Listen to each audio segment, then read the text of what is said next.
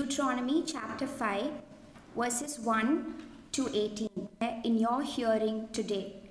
Learn them and be sure to follow them. The Lord our God made a covenant with us at Horeb. It was not with our ancestors that the Lord made this covenant, but with us, with all of us who are alive here today. The Lord spoke to you face to face out of the fire on the mountain, because you were afraid of the fire and did not go up the mountain. And he said, I am the Lord your God, who brought you out of Egypt, out of the land of slavery. You shall have no other gods before me. You shall make for yourself an image in the form of anything in heaven above, or on earth beneath, or in the waters below. You shall not bow down to them or worship them. For I, the Lord your God, am a jealous God, punishing the children for the sin of the parents to the third and fourth generation of those who hate me, but showing love to a thousand generations of those who love me and keep my commandments. You shall not misuse the name of the Lord your God, for the Lord will not hold anyone guilty.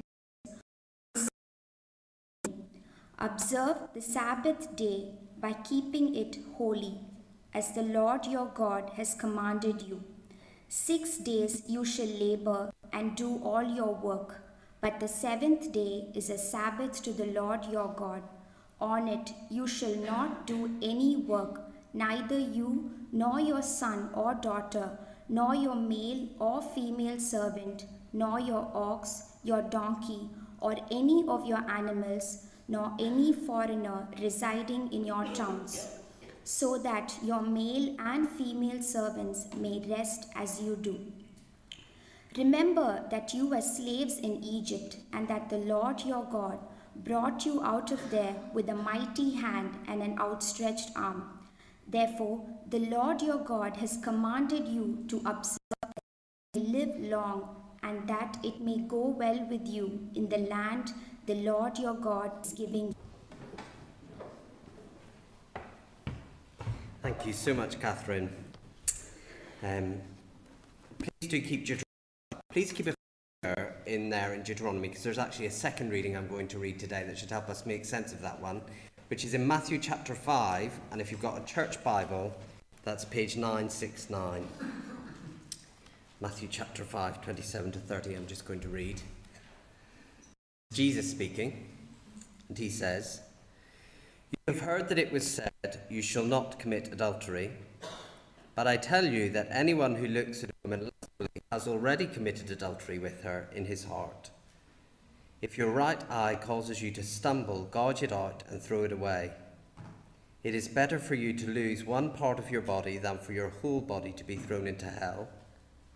And if your right hand causes you to stumble, cut it off and throw it away. It is better for you to lose one part of your body than for your whole body to go into hell. Let's pray together. Thank you, Heavenly Father, for the Lord Jesus, who is the loving, most loving, most kind, most gracious person who has ever lived. And yet, about this topic we are talking about today gives us stark warning. And so we want to listen, and we pray your Spirit will be with us, bringing us to listen and understand and obey. We pray in Jesus' name. Amen. Before we get into Deuteronomy 5, can I just say if you don't usually come to our evening service, which is at our church centre, 2 Blackburn Place, this evening we're doing something called Ask an Elder, where two people who help lead the church are going to come and field any questions you've got to ask at all. Uh, I think they're good on like world capitals. They're actually both very good on medicine, so you can come with all your diseases and uh, not really. It's really questions about the Christian life or church life or a theological thing or an ethical thing you want to know about, maybe something we've talked about on Sunday morning. Do come along 6.15 to Blackburn Place. Now, recently I was discussing a particular ethical issue um, uh, that the church is debating at the moment with someone. And they basically said, oh, in our church, we don't really talk about talking about sex. Well, I'll be honest with you, that's not totally my experience. I mean, when we're like having coffee at the end of the service or whatever, it's not sort of media I consume. There's a lot more talk about that than there is in church. In my experience, yours may be different. But today is the day. Uh, we go through bits of the Bible. The Bible addresses our whole human experience. That means some days we're going to talk about sex, and God uh, lists it in one of his top 10 commands. And so today is the day we're going to talk about it. To be honest, this is not a comfortable field. I'm a political liberal at heart, and I feel people should be able to make their own private decisions about what they do in life. That's my instinct. And so we're not a church that preaches family values or gets involved in political campaigning. And yet, I am challenged to see right in the middle of everybody's personal lives. That what two people do in the privacy of a bedroom is nobody else's business. Thinks it's his. From verse 17 onwards, they're more about how God and the fifth commandment. But just remember, the, the New Testament says the law is given to lead us to Jesus. That is, as soon as we read these commandments, many of us become aware of how we've broken them. And that feeling probably intensifies as we go down through the commandments. So, as we go down through murder, adultery, theft, lying, and envying, by the time we get to the bottom of that list, everybody will feel challenged just by reading it. We're sort of in the awkward middle section at the moment where I guess there are some people feeling a bit uncomfortable and some people feeling a bit safe and self righteous. You know, like, huh, finally, one I've kept. Phew. Well, as we go through in a journey with this commandment, I'm going to say we're all going to feel uncomfortable on the journey, but I hope we're all going to feel greatly soothed and helped by the end. So, whether you're feeling superior, whether you're feeling incredibly guilty, or just mildly interested, sit tight. We live in a world where nearly everything that Christians have always believed about sex is totally bonkers to most people. Fortunate word, maybe. Uh, sorry about that. Uh, as a pastor, I deal day to day mostly with Christians who come and ask me about things to do with life.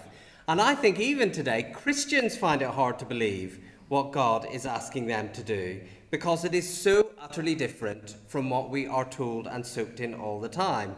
But here is the headline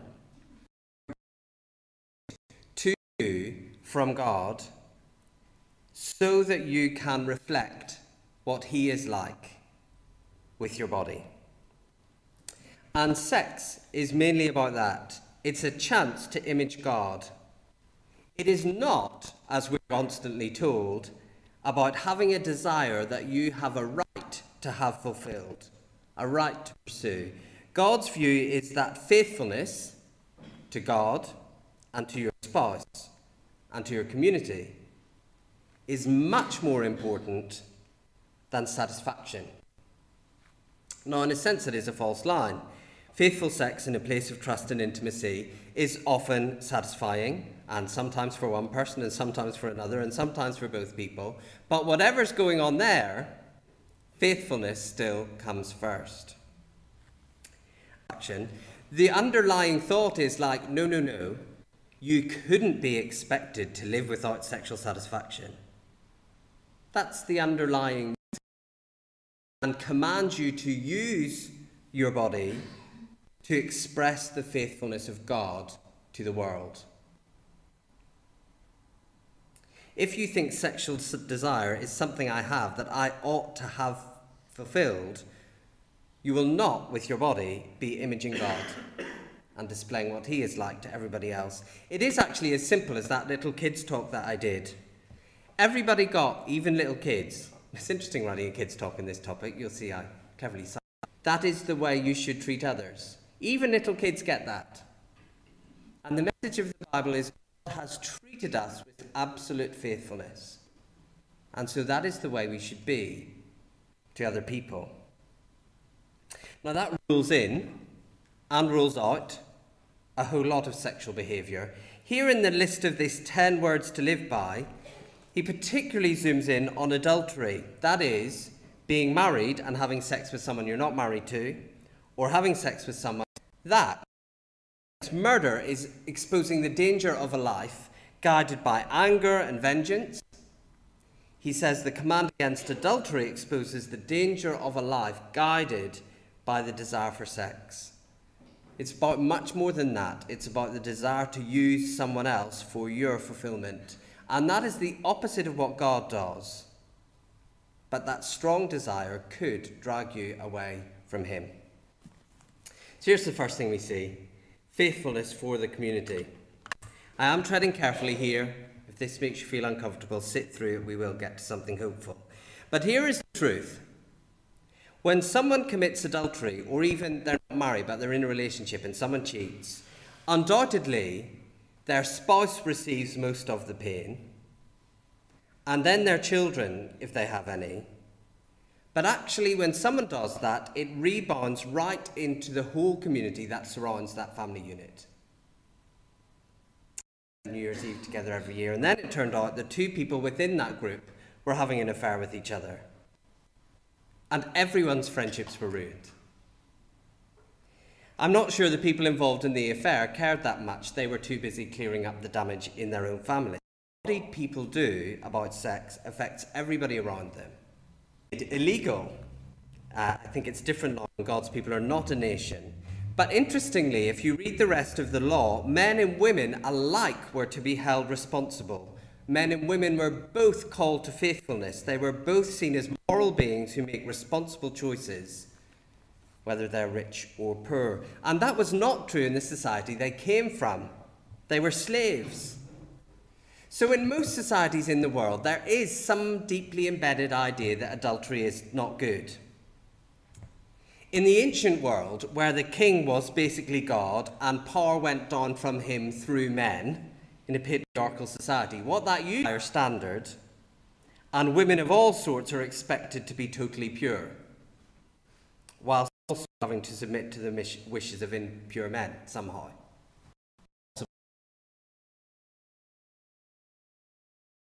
His commandment, the whole community in penalties are severe for both parties. That's echoed in the New Testament. There's a story where they catch some religious leaders catch a woman caught in adultery. I mean, that's a strange phrase by itself, isn't it? A woman caught in adultery. There must have been someone else present, but he doesn't appear in the story. So, this thing that men can get away with it and women can't, it, it survived this law being given, but it was there in the law. Men and women both take moral responsibility. And it's echoed in the New Testament because that basically in the New Testament introduces the whole concept of consent by saying a husband and wife should treat each other's bodies with the respect that they treat their own. Husbands, too, were giving their bodies into someone else's care in marriage, not just women doing that to men. Women, too, have a claim to how the body of their spouse So all married people are called to faithfulness under the law. Faithfulness in community is much more important than satisfaction for you. Now, the truth is that sex is private. Seriously, nobody wants to have that chat over coffee today. I'm not suggesting it.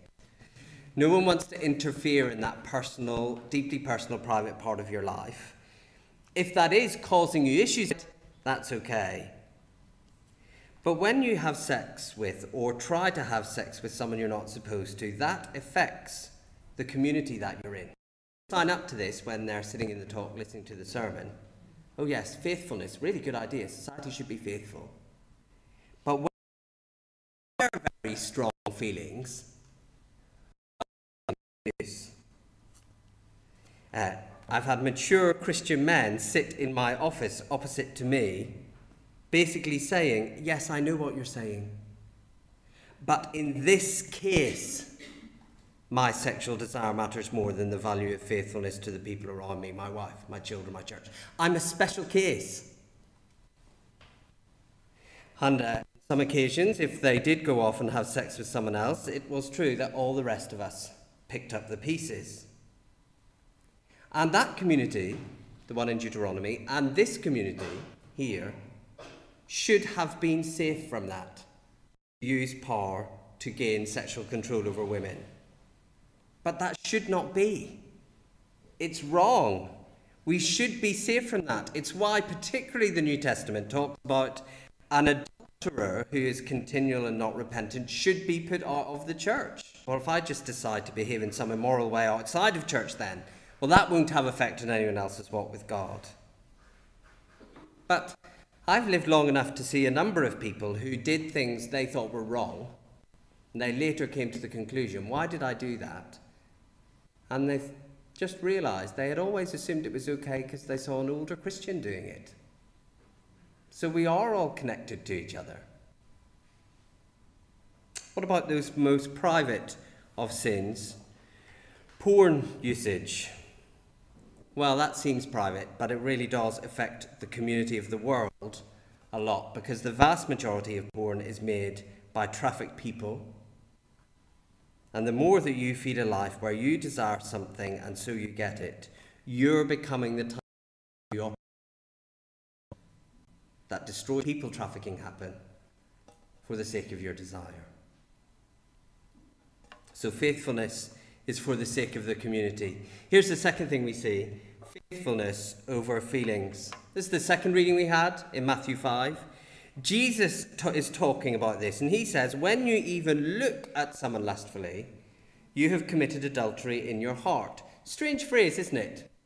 We sort of say about these things, well, it takes two to tango. Apparently not. How can you be committing adultery with someone if it's I have done this? Have I been what he's saying is this. When you lust after someone, that is when you look at someone for your own sexual or emotional kicks, in you, the thing that leads to adultery, in you, that thing is already born. We tend to and Jesus is saying, no, listen, whether you end up committing adultery with that person or not, and in the vast number of cases you don't, that's no cause for self congratulation. The heart problem is still in you that you think other people exist for your pleasure. And it's still in there, you, alive and kicking and dangerous. And so Jesus says, instead of thinking, oh, well, at least I didn't sleep with that married person, well done me, he says, take radical action to cut out that attitude. Because that is the attitude that in the end grows. You see, lust, wanting other people's bodies for our pleasure, is anti gospel. You can't believe, you can't have faith in the things that Jesus teaches indefinitely, and also believe it's okay to use other people for your pleasure. If you believe that, you don't trust the things that Jesus says. And if you don't trust Jesus, he says you will go to hell. And he gives the same warning about anger because they're both incredibly powerful forces. Society says, let your anger out. And it's like that little shop of horrors. Away from believing what Jesus says about people. And you will, he says, end up living life to satisfy that lust which means not trusting Jesus at all. There are lots who made that decision, who I've known, who decided that satisfying their lust was more important to faithfulness to Jesus and to the church. Me, other How does this fit with being a Christian? Being unfaithful. It's interesting the sidestep people make, even very mature Christians, they say, oh, well, maybe I'm not a Christian. You see, isn't that what Jesus says in Matthew 5? Now, lots of people do it and come back to the Lord, and we hope and pray for that. And we will all help them fix the almighty mess they've caused for themselves and everyone else. Repentance is always a possibility, no matter how far away you wander. But people who let their desire for sex control their lives are not usually the type of people who are going to turn back and look for satisfaction in Jesus in the end. Lust for sex will overpower your faith and love for Jesus. And if that's you in any way risking that, Jesus, who is the kindest person who ever lived, gives threat that he doesn't use loads actually, but he says the Christian. I mean, Matthew 5 is addressed to professing Christians. It's particularly bad to do this if you do this as a Christian because you're telling lies with your body about God to the world. There is a world out there hungry for faithfulness. It's particularly serious when someone who is supposed to be bringing light to the world behaves in that, that way. And so Jesus says, listen, it's just better to cut out.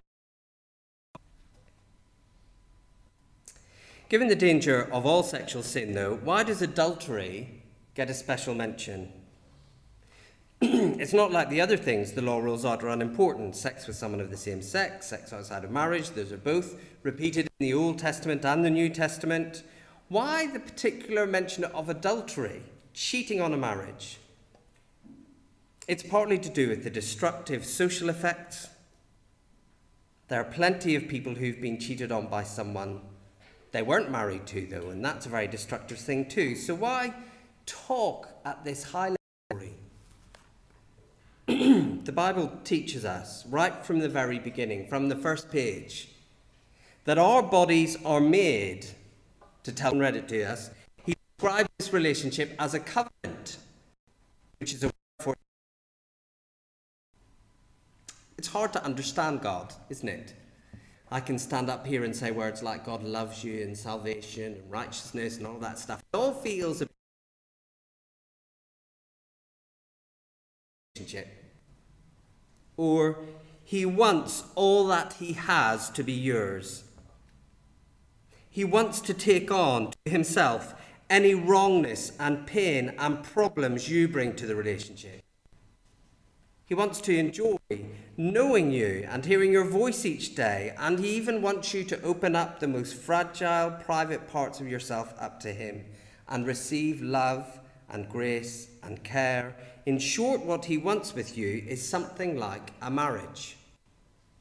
It's the wrong way around, actually. It's not quite right.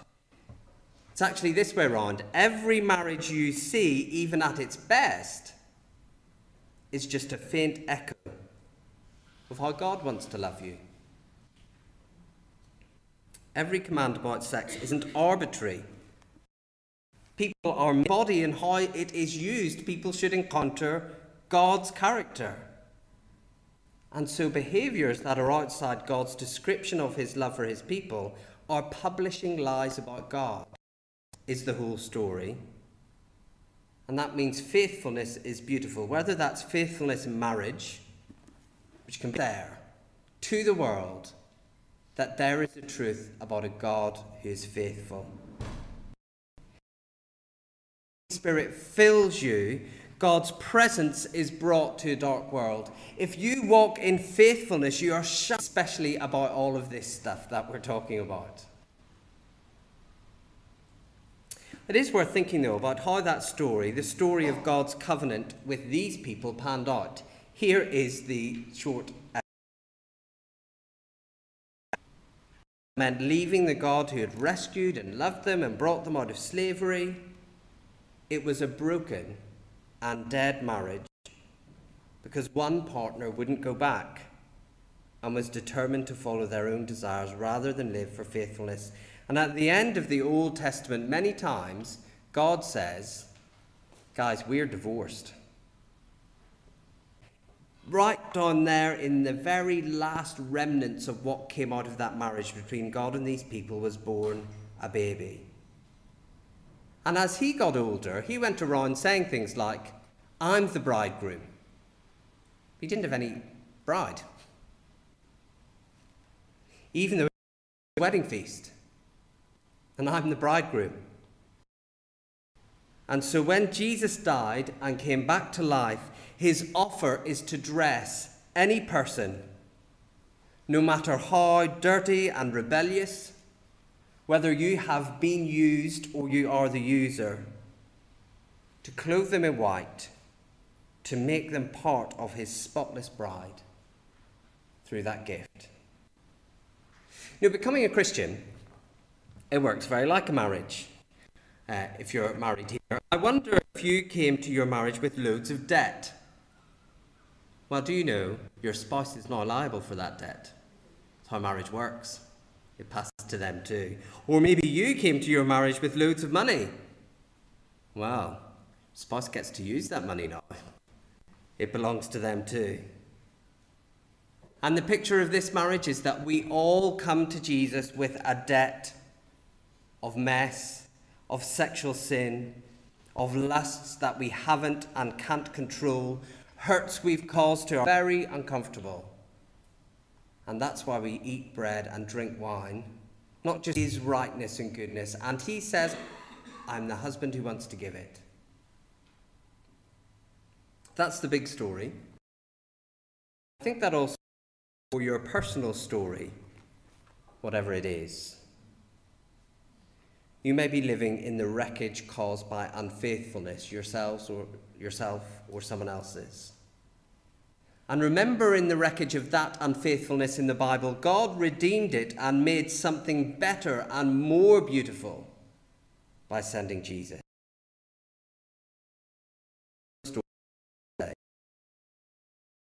We wouldn't have had the beautiful story without the tragedy of Israel's failure. And the promise in Jesus is to bring even your terrible, worst mistakes to the table and to use them for good. That is what happens at his wedding feast. At the table we're going to gather around, he says, Bring your worst, and I will redeem it. Faithfulness is a beautiful calling for someone who knows a faithful God. But it's not just as simple God is faithful and we copy him. It's we bring our unfaithfulness to Jesus, the faithful one, and as he takes that and swaps it for his faithfulness and righteousness, we can begin to mirror back out into the world, to publish to the world the truth about a faithful God.